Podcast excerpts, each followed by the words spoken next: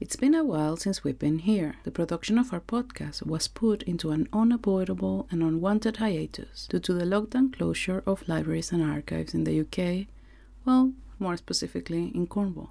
Some of the main resources we consult, such as the Falmouth History Archive at the Poly or the microfilm at Falmouth Library, continue to remain closed almost seven months since. We both mourn and understand this. Nothing is more important than for all of us to remain safe. In this time, we've been busy. Episode 8 came out in March, fully produced during the lockdown. We've joined other writers and researchers in hosting events online, discussing the literary podcast, archival research, and creative collaboration. We've worked on plans for season 2. We've gained time to finish season 1. On the Hill turned one year old, and we've been honored with an Awen Medal for our nectar or creativity by Gorsedh Kernow for the work we've done on season 1. We're so grateful and humbled by all the support we've received this year. There was a lightning of joy when we heard that Kresen Kernow, the new and important archive at Redruth, was reopening. We were almost the first at the door. Hmm, someone bid us to that place of honor. And since we've been there, we can happily say that production of On the Hill is back on track. By necessity, we have to do things differently, and that's okay. We adapt. But we're happy to resume sharing with you the stories we have found about those buried in Falmouth Cemetery. There are a few more left in the quiver of season 1. Here goes episode 9. This episode contains short descriptions of corporal punishment and mentions of suicide. It might not be suitable for everyone.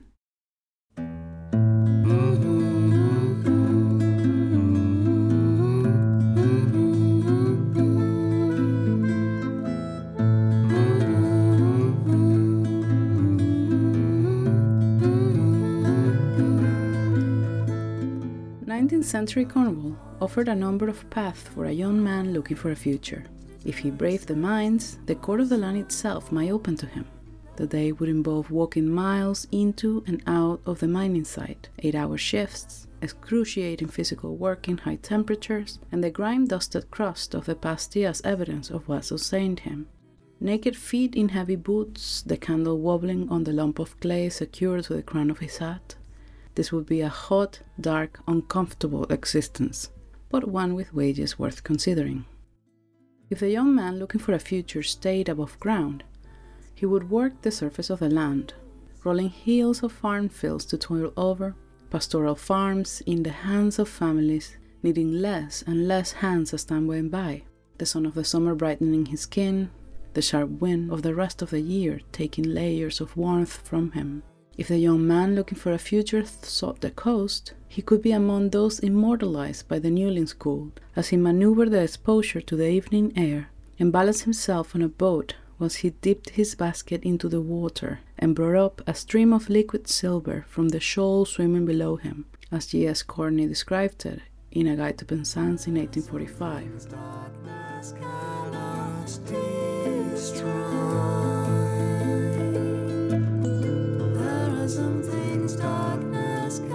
If he wanted to venture further, the young man looking for a future could travel the world and be among the many Cornish who emigrated to all corners from all industries. If he had an education, the young man looking for a future might find himself working for the Freemans or the Foxes, or one of the other prominent families at the top of the industry in Cornwall, or else he might find himself training in the Navy. In this episode, we explore the quiet life of George Kerswell Sheaff, one such young man who set out into one of the paths that Cornish boys will do, as the song says. We learn about the HMS Ganges and the time it spent moored near Mylor, and we find out more about the process of consecration of Falmouth Cemetery. My name is Sheresade Garcia Rangel, and this is On the Hill. shining wings of the on a bright sunny day in October, I took a walk to Falmouth Cemetery to find my way back to George Sheaff's grave. There he is. Let's see. Sacred to the memory of George Sheaff, who died on November the 6th, 1899, aged 41 years. Erected by his comrade Anne Collins. George Sheaff's gravestone is at the corner of the cemetery, sheltered by a beautiful ancient chestnut tree. There are rain stains on its surface, like tears. There's a branch of the great chestnut that shelters his grave that almost touches it. And the ground is littered by the beautiful foliage of autumn in this sunny October day, and by broken up chestnuts in their sea urchin like shells. No overly religious significance, no passages quoted, no hymns mentioned, just his name, when he died, his age, and a note to the person who erected it for him. We haven't found out who this person was. Their name is not mentioned on the obituary, but we wager whether he was involved with George Sheaff in a different way. Was he part of the Navy? Was he a friend from one of the religious groups Sheaff belonged to? Or is there something else to the story?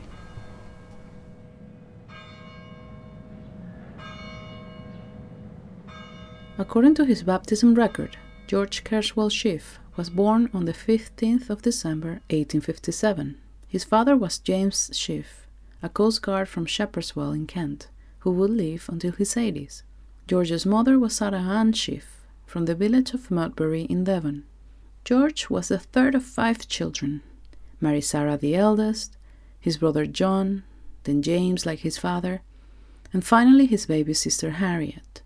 Our research has led us from census to census, record to record, from his baptism in the Wesleyan Callington Circuit on the 24th of February 1858, all the way to the end of his Navy career in the 1890s. Born in Sheviock, George lived with his family in the fishing village of Portwrinkle, known for its once thriving pilchard fisheries. The sea would be part of his life all throughout its length. Wanted for the Royal Navy fine boys who can read and write between the ages of 15 and 16 and a half years. 3,500 are annually required. For all particulars, apply by letter or otherwise to the commanding officer HMS Ganges at Falmouth. Lakes Falmouth Packet, July 29th of August 1871. At the age of 16 or 18, if you believe the Navy record, which also names John Sheaff, George's brother, in the Lord Warden. George joins on the Hercules on the 1st of January 1873. He will continue his career in the Navy for 20 years, sailing on the Adelaide, the Agincourt, the Cambridge, the Vernon, the Achilles, the Miranda, the Vivid One, the Defiance. Have you perhaps guessed that we love ships' names? His records show that George had an excellent career, his character is line by line, year by year, and ship by ship written down as either good, very good, or excellent. But perhaps the most significant parts of this time in his life were his commissions on the HMS Ganges and the HMS Cleopatra, where George served as chief gunner. The HMS Ganges had a long history in Cornwall, moored in Mylor for decades as it was, and we will talk about that in a bit. But there are other aspects of George's life which interest us. We know he rose to petty officer first class on 1885. We know that two years later he was on the Miranda and married a local woman, Elizabeth Ann Pengelly, in 1887. We haven't been able to track her further than this. It is not uncommon to lose sight of women in historical records. Less opportunity to work, less access meant less paperwork, less tracks for us to follow, and not every record survived the erosion and change of hands across centuries. Through his Navy record, we begin to draw a picture of George, though. He was well behaved, successful, five foot six, his hair was light, his eyes were blue, and he had a fair complexion. After a long career in the Navy, George came ashore a day after his birthday on the 16th of December 1893. Pensioned, he found himself back in Falmouth at 36 years of age. Earlier that year, he gave an address on the monthly meeting of the Total Abstinence and Blue Ribbon Union in the town hall. This institution brought together those interested in vowing to abstain from alcohol and provided support to encourage their members to maintain it. It is possible that George's address that day was his vow. With malice toward none, with charity for all, I can do all things through Christ which strengthens me, I promise, God helping me, to abstain from all intoxicating liquors as beverages, and to do all in my power to induce others to abstain. Cornwall Blue Ribbon Union and Gospel Temperance Mission. He became the caretaker of the Society of Friends Meeting House in New Street, Falmouth. He appears listed there on the Post Office Directory of Falmouth and Neighbourhood in 1895 and 1898, working not far from the original graveyard of the town, which by this time, although alleviated by Falmouth Cemetery in Hanman's Hill, was still in use. George was also involved in the Seamen's Bethel and institution, a picture of Falmouth Seamen's Bethel, founded in 1849, shows an impressive chapel decorated with twin lifesavers at each side of the room, a rudder at the center, crowned with what looks like a wooden pulpit, and a range of flags. It used to stand near the base of Quay Hill, an intricate life following the direction of many others in Cornwall, where the sea and religion were woven together to make the character of a man.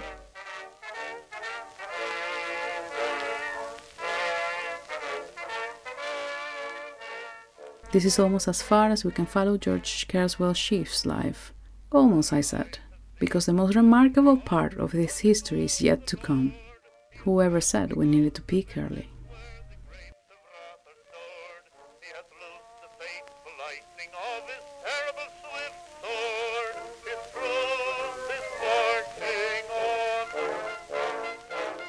We have more to share about George Sheaff, but for now, let's learn more about the HMS Ganges. On an evening in March 1866, the HMS Ganges, gently towed by the Gladiator, arrives in Falmouth ready to take up her post as a training ship. Scarcely a month goes by before the Falmouth packet begins to report on the conditions of those on the ship. Reports of dreadful punishments, suicides, and inquests begin to appear on the weekly newspaper to the shock of the town. In April, a boy is confined to the cell alone for a whole week. The reason? Singing an immoral song. He must have been younger than 20.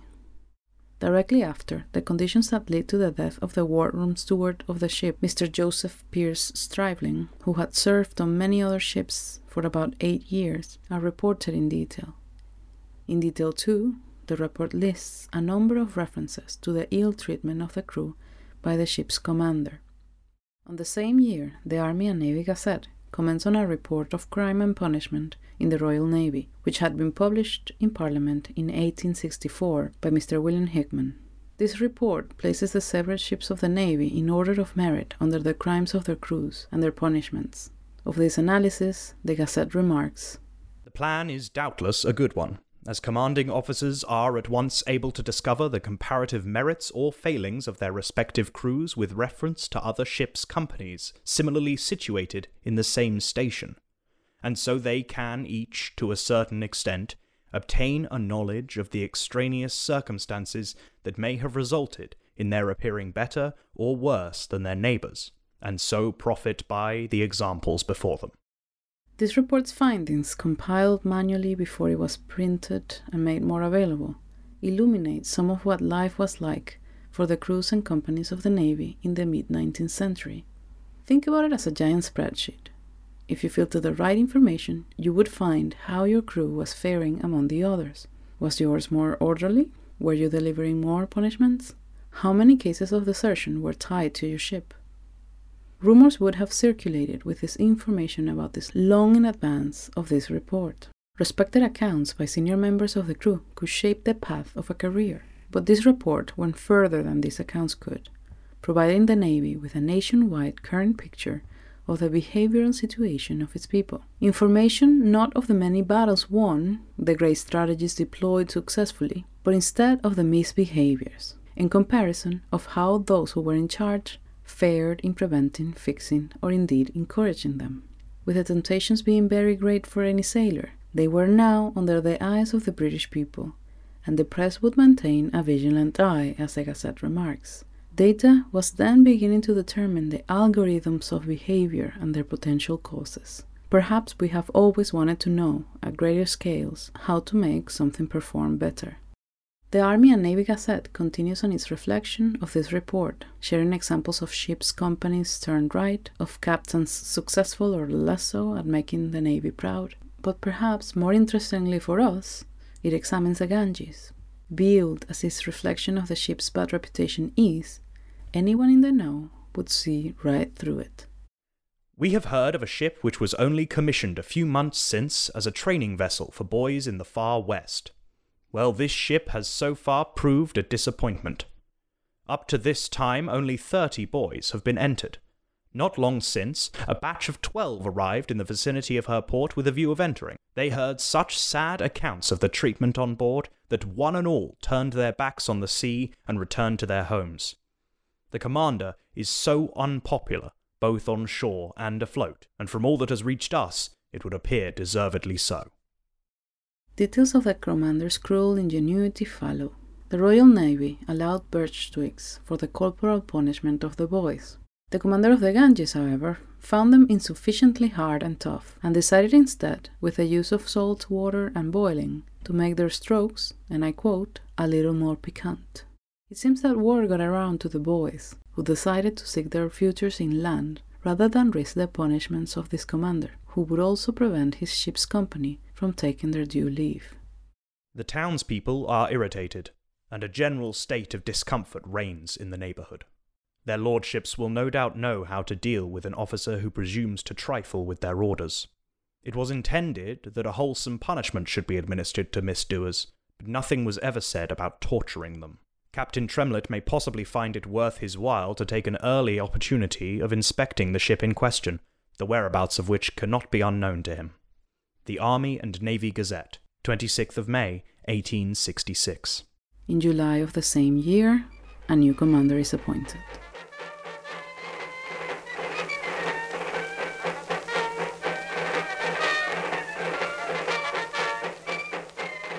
On the 30th of October 1854, just a few years before your ship was born, Falmouth New Burial Ground received a license by Henry, the Lord Bishop of Exeter, for the interment within the southern moiety of the burial ground according to the rites of the United Church of England and Ireland.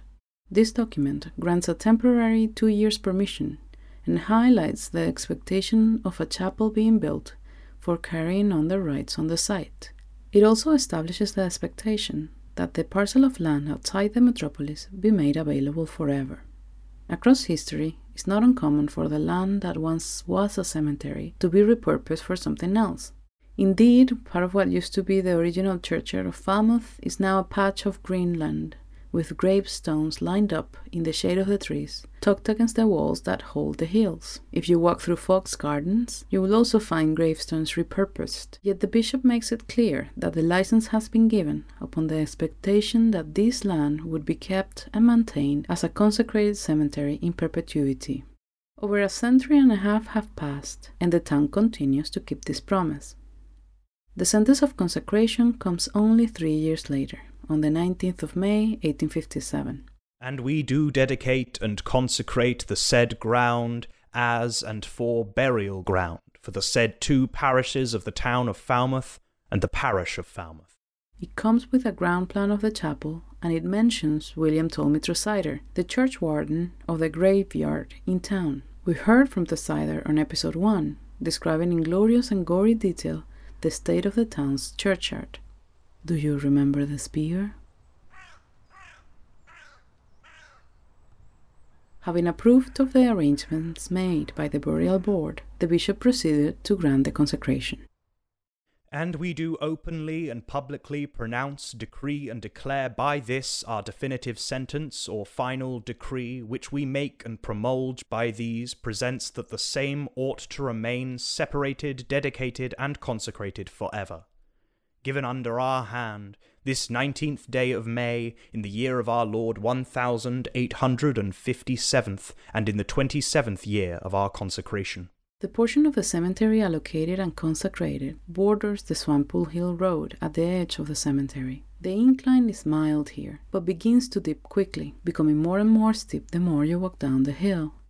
In the decades following the consecration, and during the time in which George Sheaff would frequent and perhaps even live in Falmouth as a boy, sailor, first officer, and chief gunner, the population of the parish would almost double to around 6,000 inhabitants. The burial board would soon try to buy more space in the cemetery. You can hear more about this in episodes 7 and 8. But with this expansion of the town and the cemetery themselves, soon came the need to provide the population of Falmouth with further technology and services. The Earl of Kimberley, as one of the major landowners of the town, was often in the position to approve petitions for these advancements. In 1904, he agreed to the placing of telegram poles on his land along Swanpool Hill Road. The National Telephone Company Limited will pay to the said Earl of Kimberley the sum of two shillings per annum for every pole, and one shilling per annum for every bracket so erected or fixed, so long as such poles and brackets shall remain so erected or fixed as aforesaid. Agreement as to telephone poles and brackets at Falmouth, Cornwall, dated 27th of October 1904. Ten years earlier, the town was conveying the allocation of a part of the Falmouth Market House to the Corporation of Falmouth for the erection of a free library and municipal building. This was an initiative taken following the Free Libraries Act of 1894 and supported by the generosity of John Passmore Edwards. The library was erected on the moor. It stands there still today, like many other elements of Falmouth that we owe to the past, and it is topped on the first floor by Falmouth Art Gallery. I dearly miss going there to scroll through the microfilm and look forward to the day where I can visit again.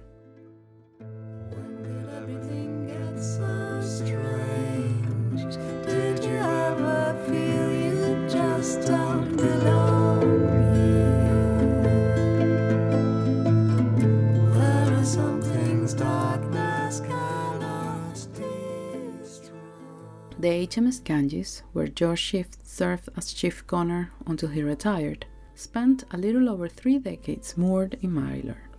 Over the course of the years, the ship would entertain on deck, with bands, songs, pantomimes, and readings often taking place. The boys played cricket, rugby, football, and ran in several races across each year, too many to count. We found letters exchanged between the captain and a farmer securing permission for the boys to cross through the farm on the way to the main road when on leave, with the promise of the captain that there wouldn't be any mischief. The farmer graciously obliged. According to the Mylor Local History Group, Whilst visiting the area in 1893, author Beatrix Potter described the boys as noisy and high spirited, but always in the charge of an officer on shore, where their healthiness and clean, merry faces make them a pleasure to look at. We wonder if she might have crossed paths with George when she encountered them. The community followed closely the activities of the ship, and when the decision came from the Admiralty that the ship would be removed from Mylor, the town was heartbroken. They had tried to fight the decision and secure the remaining of the ship, fearing that the removal of the last warship moored in Cornwall would sever the county's link to the Royal Navy in disservice for all that Cornish men had done for their queen. The people of Cornwall had come to regard the HMS Ganges as a permanent part of the place, and held on to the hope that through the friends of the county in Parliament, or a last hour Munster petition, they would manage to turn the tide and allow the ship to stay. It wouldn't do. The decision was final, and the towns of Mylor, Falmouth, Penryn, and Truro, who had been used to the presence of the boys amongst them, would see their last in 1899. The town of Mylor remembers 53 of the boys lost whilst training in the ship, with a memorial erected in the cemetery in 1872. George Sheaff would see some of the hardship and some of the joys of being a part of the ship's company. We wondered if he was amongst those who stood in the rain on a September morning to watch her being slowly towed out of Falmouth Bay, dipping her ensign twice as a farewell to the town when she reached St. Mawes Castle. We wonder if he saw the response from the soldiers at Pendennis. A brave man's death. Some time since Mr. George Sheaff a yachtman on board the yacht Chough, belonging to Mr. E. Beauchamp, J.P., jumped overboard from the vessel at Dartmouth, and at great risk from drowning, rescued a gentleman who had fallen into the sea. As a result of coming into contact with something underwater, Sheaff's heart became affected. Yesterday week, he was taken ill and expired. Lakes, Falmouth Packet, 11th of November, 1899. George Sheaff died on the 6th of November 1899. He would almost make the turn of another century. He had led a devout religious life. His obituary runs out of space to list all of the things he was involved with, all of the friends who came to mourn him. We have heard descriptions of burials here at On the Hill, well attended ones like Mishko Molnar's, where the crew accompanied the young sailor into his last resting place, carved out of the steep slope of a hill. Burials like Ellen Odette's cough, which are the inciting incident of legends. The description of open holes in her coffin and the simplicity of its wood in her obituary, unusual in the mostly Christian cemetery, and we wager it was the beginning of the legend, which has her buried holding hands with her husband, who died decades before. Burials signify the loss that those lives represented to friends and loved ones, and for George Sheaff, it is said, his community showed up in numbers. He was buried on a Wednesday with hundreds in attendance, including Mr. and Mrs. Beauchamp, owners of the Chough, the yacht he jumped off from to save another man's life. In attendance, too, were the members of the Salvation Army, the Rechabites, the New Street at Old School, Miss Fox's young men's Bible class, as well as workers, boatmen, pilot, tugboatmen. Several handsome wreaths covered his coffin, accompanying him back into the earth. He left behind his wife, Elizabeth Ann, and three daughters. There seem to have been two strands to George Sheaff the religious man and the seaman. Which, do you think, might have led to his act of heroism?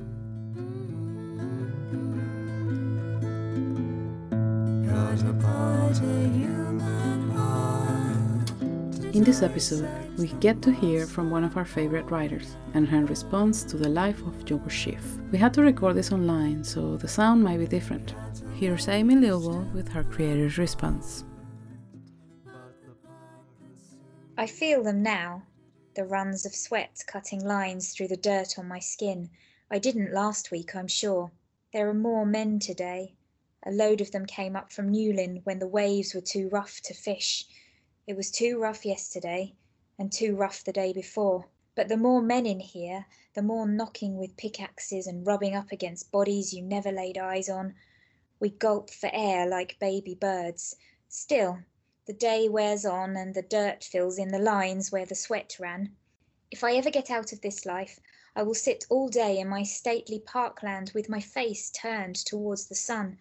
You would not find a scrap of tin in my high rooms and plunging cellars, not the roof, nor the scullery, for no one would live in a house veined with the sufferance of a thousand sweating souls. If you knew, foreman, oh, if you knew, your new out of town lodgings would be stripped back to brick. You do know, but not with your arms or your lungs. Why are you here? I say to George at the end of the day. You know why, he replies. The waves are crashing, angry. Wouldn't you rather die screaming at the sky, I say, than bent in half underground? Well, in any case, I'll end up in the same place, he says. We collect our wage and walk on together. I'm thirsty and I've half a mind to buy him a jug of beer. What's it like? I say. What's that? he says. The sea. He looks at me as if he hasn't heard. A Cornishman asking such a question! I admit that must seem daft. You can almost see it from here, he says. I shake my head. Not me, I've never been out of Redruth. He stops walking, and it wouldn't have surprised me if he'd fallen back on his arse. Surely that's not normal, he says. My pa was at St. Agnes for a time, I say. His stare is glittering over me. He says, The sea is the back of a beast made of twinkles. It's as wide as you can see and as changing as the sky, sometimes a whipped up mess, sometimes as docile as a puddle of oil. We see each other, he says, man and the sea. We dance in time against each other, not like your underground clutch of rock that gives itself reluctantly, bashed and cracked and unforgiving. A man gets into the sea when it asks him to do so, and gets out if it lets him. As wide as you can see, I say. Wider still, he replies. You must know that at least. I do, I say, but I like to close my eyes and hear it said. He laughs. I've a good mind to take you back with me, he says. I shrug. Would there be work? Well, he says, as long as it don't dry up. The next day I have to stop on my way to work to relieve myself, and from that moment on I know that all's not normal.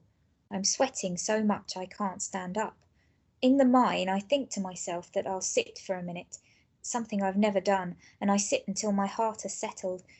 No one notices in the darkness, of course. All this talk of the sea has got me swaying just imagining it, I think, and I use that thought to take me somewhere else. Next minute I'm being shaken by the shoulders. He's not too good, I hear. We should take him up. I open my eyes to lamplight and bodies. I'm all right, I want to say, but cannot sit myself straight. They take me up and lay me out in front of the mine. The air tastes like cold roses and bread. I suck it down and cough it up. My eyes are still closed when I hear the foreman hurrying everyone back to work. Take a break, he says, bending over me. I don't know how long I'm there, but the next thing I know my skin is being burned from my bones and the screams I hear are my own. It's then that I learn that even when man is close to death he will fight and bite if he's not allowed to go peacefully. I open my eyes to George, one of five men pushing me into a barrel of steaming water and shouting at the others to keep me in there. This is where I think I'll die. For what, I think? For one man's sick intentions. And I honestly believed he would take me to the sea. I wake up in bed and watch the light for a while before looking down at my body. There are bits of me wrapped in bandages that tingle as if stretched. That water, I think, would have boiled me to soup. It occurs to me that some heroic soul must have rescued me and brought me home. When my wife comes in to tend to me, her smile up to her hairline when she sees me awake. It was George, she says, when I ask her how I came to be here in my bed. He had them carry you back in a cart. No, I say, he was the one that would have seen me boiled. If he hadn't, you'd be dead and in the ground by now, she says. What's that? I say. It was his remedy for cholera. That's what you had, and he boiled it out of you. Is that so? I say. Then I felt bad for bad mouthing a man who'd done that for me. It wouldn't have been simple to find a pot big enough to boil me inside, not least for the protests of the other men. My hands at my sides took on a new importance. The end of my nose attracted my stare. It was still there, thanks to him. My legs stretched out at the same level as my head made me start thinking that I needed them equally head and legs, but my work only required the use of one. I got up there and then. My wife heard the floorboards and came up to give me a telling off, so I told her that what happened to me was life changing. From that moment onwards I would use my brain and my body equally, and I would get to where I wanted to be, be that the sea or out in a garden looking up at the sky. She looked at me and said, They've done more harm than good boiling you in that pot and I replied, Only time will tell. As it happens, I did make my fortune, and my wife often told the story of that morning in my bed. That's how I remember it so clearly. It was a while before I'd see George again and finally say thank you for putting me in that barrel and changing the course of my life. It was some twenty years later, the week before my wife's fortieth birthday, and we were to sail out of Dartmouth for a trip with friends. Well, I never! It did make me smile when they told us he'd be there. He'd also made something of himself in the Navy, and I was glad to discover he was keeping such good company in his retirement. I thought to myself that he'd probably like to see me on the sea, as it had been my dream all those years back. I boarded with some trepidation, but tried to hide it on account of my being a Cornishman, and not wanting the skipper to doubt that he and I were almost of the same land. I never got used to the way the water moves underneath a vessel, throwing me this way and that. A man gets into the sea when it asks him to do so, and gets out if it lets him. I remember George saying that all that time back. He shook my hand, grinning, and looked me up and down as if checking for burns. I'd been looking forward to the occasion and had prepared some fine offerings for him. He accepted them, but I could tell he would have done just as well without them. We found a quiet spot on the foredeck to sit with a glass and a bottle, and were all too pleased to remember that day, the last time I saw him. I told him about the time when I discovered my head and my legs. He smiled and said, Maybe there were bigger things in store for you, without my intervention. No, I said, I needed all of those ideas at once, you see. The nearness of death and the lure of the sea, it made me giddy with ambition. If you're really pinning that on me, he said, then I cannot help but be happy. I poured him a brandy and we knocked our glasses together. I don't touch the stuff myself, he said, but I'll hold a glass up to your health. In that case, to my health, I replied, and we both laughed. My wife's got a thing or two to thank you for, I said. She'll be forty next week, you know. And with that I stood up to get her, as if to show her off and have her thank him as I'd said she would. But the boat jumped on a wave, and I went over the rail. I remember thinking on the way down that I'd be swallowed up in no time, and that seemed fitting really. This man brought me to this life, and in his presence I would exit from it. I let myself sink, as I recall, not knowing how to stay afloat. Then I was clamped between two arms like a fish in a lobster claw. I woke up in a cabin bed and could have laughed when I saw my two arms by my side, my toes wiggling at the end of my legs. Well, I never, I said out loud. It wasn't my wife that came to me this time, but a maid. I sat up and asked for tea, then found myself chuckling so much that she asked if I was well. Can you believe it? I said. The two days in twenty years when I'm about to die and he is there to save me. He must be some sort of angel. She dropped her gaze. I'm quite well, I said. No need to look at your boots. Where is he? I said, waving my arms about. Tell him to wait for me on deck until I'm dressed. Unless it's raining, is it? We'll laugh over this, I'm sure. If you mean Mr. Sheaff, I'm sorry to say he's dead, sir. And my heart came down from my head and my arms dropped out of the air. Surely not, I said. George and the sea are practically the same thing. He would not have sunk. It was the shock of the cold that took him, sir. I frowned and said, I won't have it, then strode into the corridor in my nightgown. How could this be, when we had just been reunited, that he would save me again and die himself? My wife took me to him so that I might see, and there he lay, eyes pressed closed and tin grey lips, arms by his side, my trinket offerings on the table next to him. I have leached his life from him and given him nothing in return. He was loved, said my wife, we can only hope for that when we die. And to think, I said, he would have continued to feel that love were it not for me. I bought him his gravestone. It was the only thing I could think to do. Not the grandest, but I remembered his look when I gave him my trinkets and thought that it probably wasn't his way. My head and my legs separated the day we buried him. Unlike my days in the mine, my head did the work while my legs sat idle. The sea let him out, but kept him all at once, I thought, and I just couldn't make sense of that. I also got a chance to speak to Amy about her response and to talk about George Sheaff's life. Hi, Amy. Thanks for reading for us and for doing this piece for On the Hill. Thank you. Hi, Sherazade. How are you doing? It's been a long time. I'm well. I'm excited to do this. It has been a long time. It's been too long, so it's great to come back um, with a bang. Yeah. Absolutely. And with a bang and with you writing the piece for it, which is fantastic. Oh, my pleasure. My absolute pleasure. I want to know, like, first things first, Mm. you chose not to write it from George Sheaff's perspective. Yes. With with actually works really well for two things. One, we have so much information of him Yeah. that I could understand as a writer. Oh, it's sad, you know, it's there. Um, but the other thing is that this gravestone has a little note saying that um, N. Collins is he, the gravestone is from his comrade N. Collins. hmm Um, can you tell us more about that?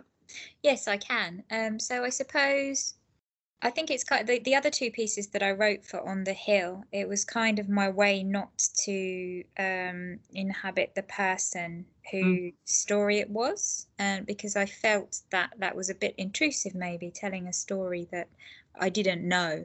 So it was just easier to attack it from um, the perspective of someone on the outside. And I did the same with this one.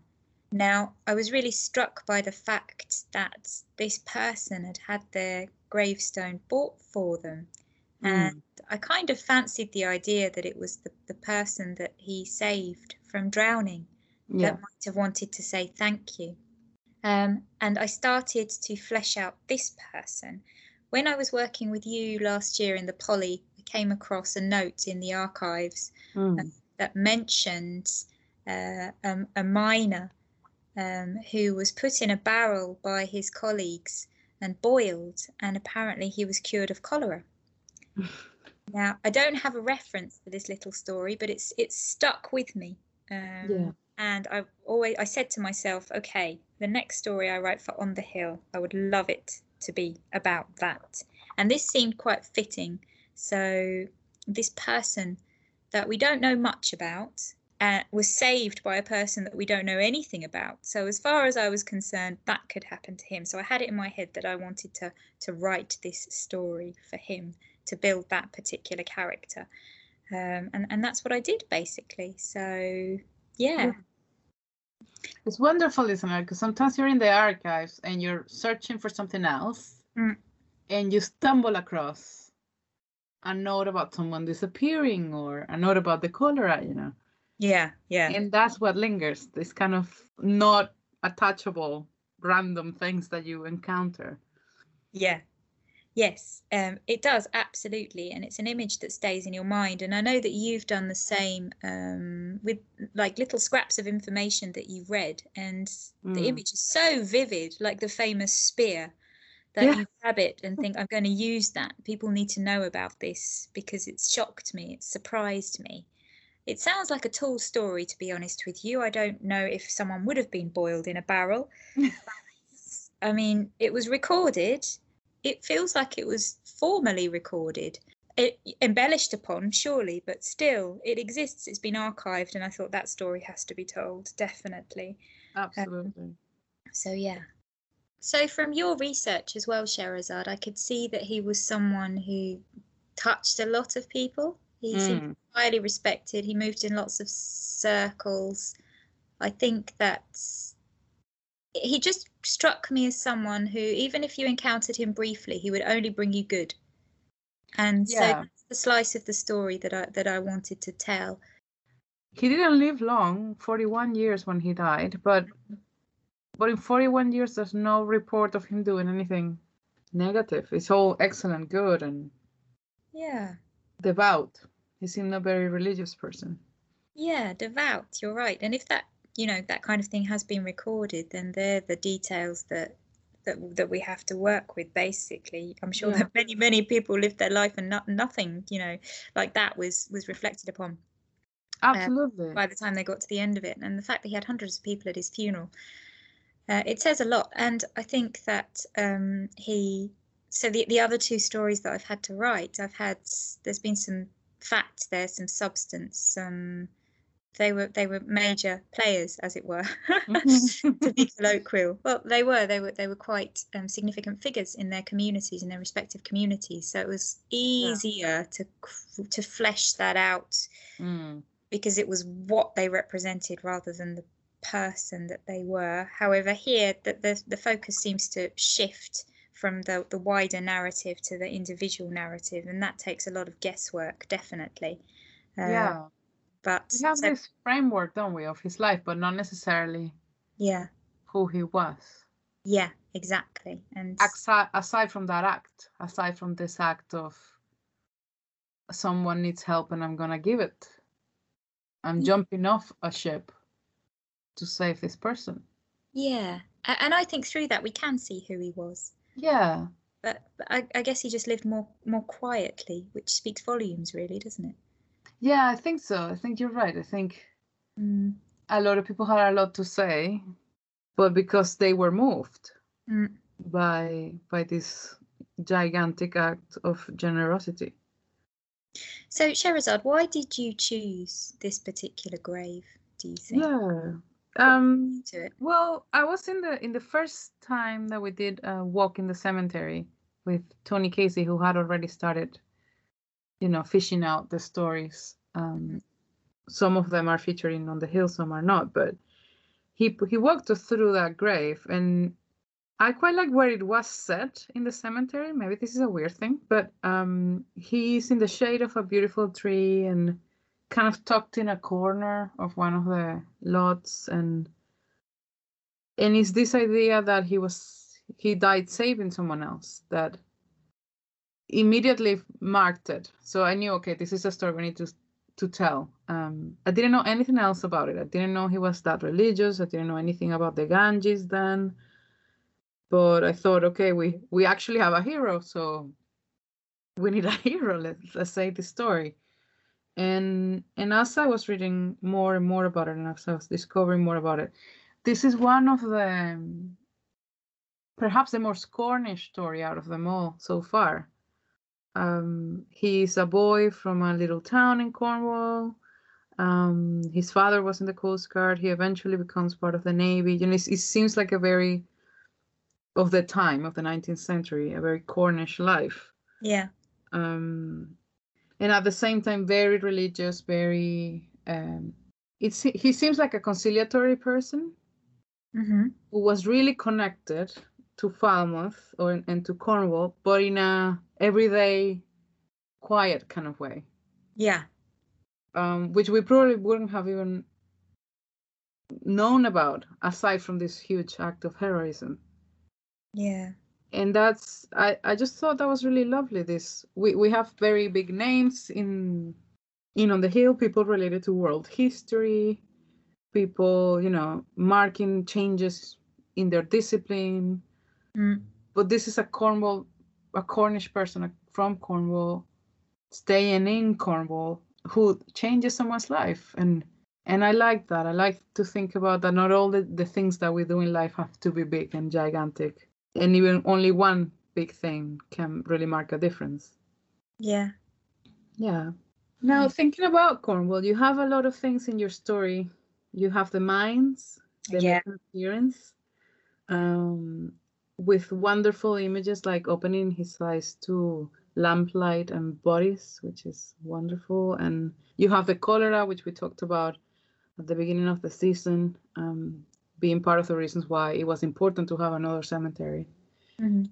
And and you have of course the sea, and the sea has such you know it's it's, it's been written about so much Yeah. and yet in your story i still found new images about the sea like the beast with twinkles in his back and Mhm. a whipped up mess i like the idea of the of the sea as a dessert you know so it's this Yeah. kind of whipped up mess and and when when he falls and he feels like the sea is, is grabbing him like like a lobster a fish Mm. um so i guess i wanted to know how do you write about the sea in an original way how did you find your yourself creating these amazing beautiful images Oh, well, that's very kind, Sherazade. Um, I think as I was writing it, I didn't, I, I didn't think it was that original, really. Um, I mean, the whipped up mess, uh, to whip up a storm, um, it does have its Mm. toes in cliche there, definitely, I suppose. But I was very aware of that. You're right in pointing it out. I was very aware of the fact that the sea has been described so many times. So I just tried to think of someone who really loves the sea and would like to be quite poetic in their description of it. And yeah. maybe wouldn't have access to anything too elaborate description wise so i Mm. tried to kind of tap into what what this person would say what george might say about the sea.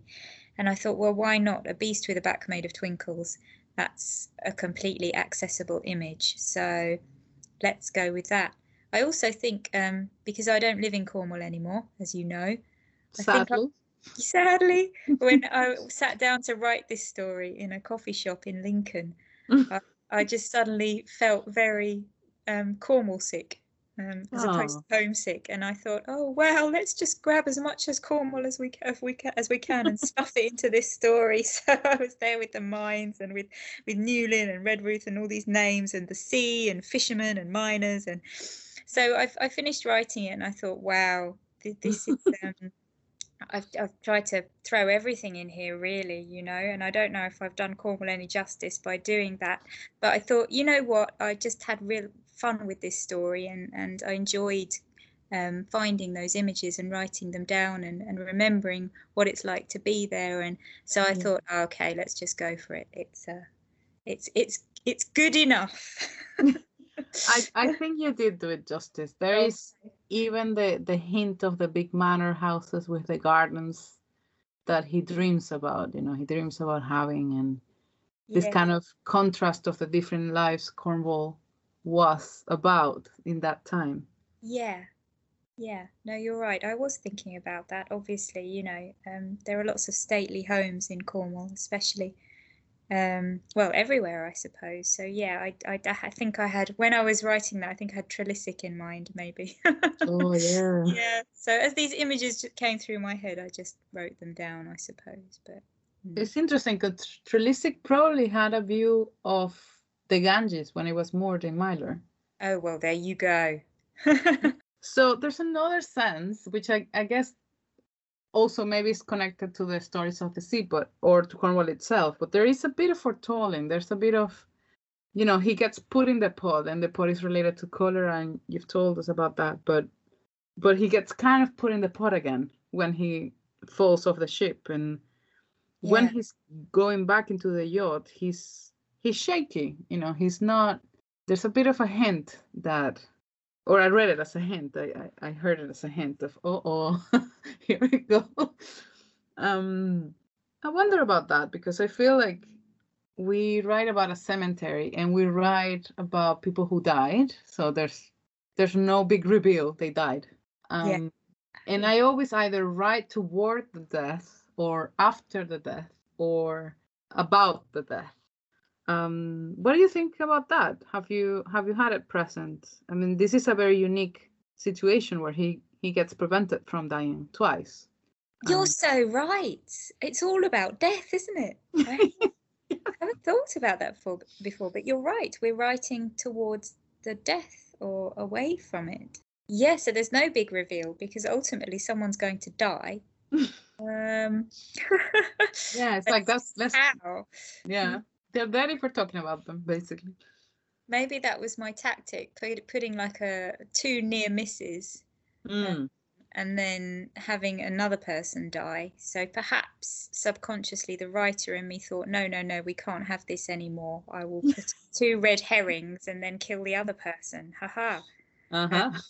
But no, no, honestly, Sherazad, y- uh, you've mentioned it before, but I hadn't thought about it in that sense. That when we sit down and write these stories, it's always about the death. That's where the that's what's provoked this creative response. Yeah.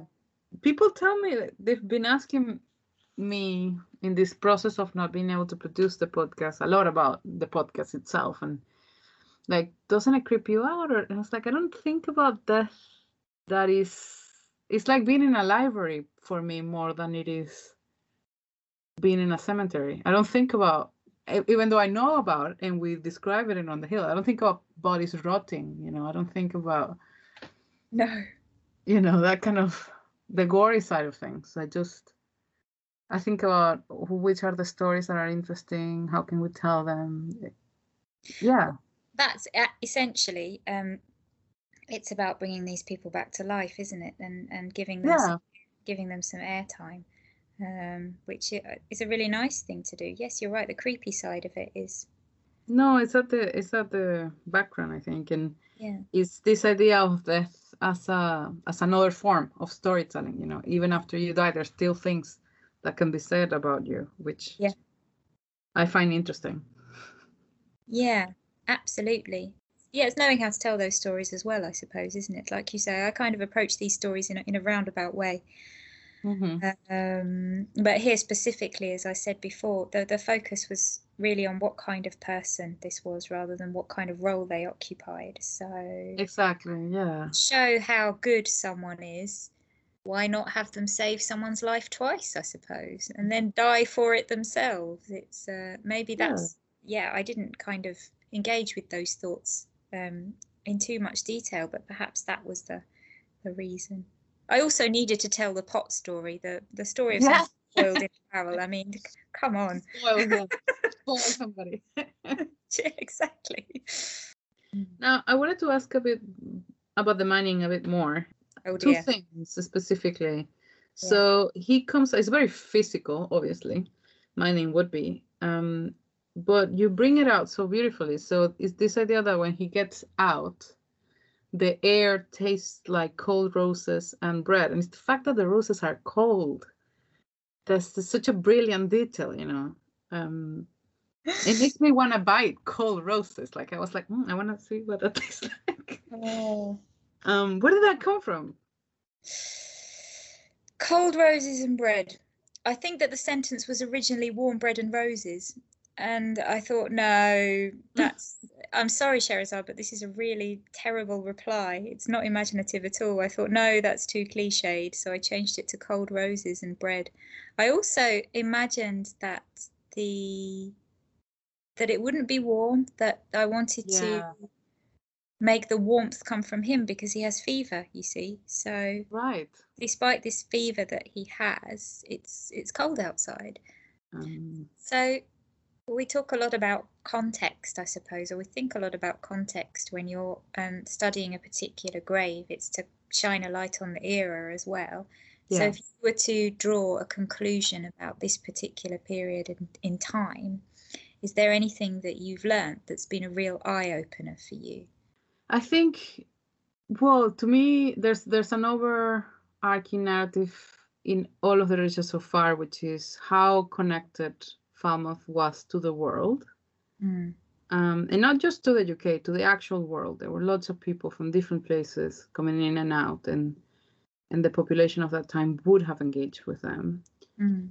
when it comes to i guess the late victorians you know 1890s and wrapping up um, to Mm. the 20th century so the perspective on the world has shifted again so at the beginning of in the middle of the 19th century. They're doing all this you know let's fix everything let's cure the diseases um, let's use new medical procedures you know it's all more it's super positive. It's this kind of let's let's fix let's make things work let's put trains let's do all those things. Um, it seems that in at the end of the 19th century a little bit of that oomph had gone away and also they start to look at the things they were doing wrong like the corporal punishment um, and the situation with the with the ganges. So it's a bit more muted. It's less in your face like let's fix the cemetery and open a new one. Mm. um, and it's more you guys are doing this wrong. What are you going to do about it? Um, which seems a bit contemporary if you think about it. I think um, It's Yeah. interesting you say that. It because I mean from my studies with Mary Monk that around that time there is this emphasis on making the population stronger. And I Mhm. suppose um, stopping practices like um, whipping sailors for example that's that that was part of it. You know we need these boys to be strong. They're our strength Thanks for listening to episode 9 of On the Hill. Thanks to the staff at Kresen Kernow for working so hard to help the archive reopen and for supporting us as we relearn how to use it safely. And thanks to Falmouth University for providing me with more research time to make up for the unwanted break during lockdown. Stay with us as in each episode we discover a new story, learn more about Falmouth Cemetery, relate the historical account of someone who once lived, and share a creative response from one of our writers. We want to ask you for a favor. Could you help us spread the word about On the Hill? Tell someone you know about this podcast. Please rate, review, and subscribe to us on Apple Podcasts or wherever you listen to your podcasts. It helps us so much. You can also find us on Twitter or on Facebook at We Are On The Hill. And you can get in touch with us by email at weareonthehill at gmail.com. On the Hill is written, recorded, and produced in Falmouth by me, with the help of amazing local people and a host of talented writers. Research about George Kerswell Sheaff, the HMS Ganges, the Falmouth Cemetery, and Falmouth Town in the 19th century by me. Fragments from the Lakes Falmouth Packet, the Cornwall Blue River Union, the Army Navy Gazette, the Sentence of Consecration of Falmouth Cemetery, and the Agreement as to Telephone Poles and Brackets at Falmouth, read by Alex Horn. Creative piece by Amy Lilwall. This episode was edited by me. The hymn you listen to is the Battle Hymn of the Republic by Frank C. Stanley and Elise Stevenson. Our theme song is Precious Things by We Are Muffy. Join us again next month for our next episode. I am Sherezade Garcia Rangel, and this is On the Hill. precious things, shining emerald wings of the damselfly.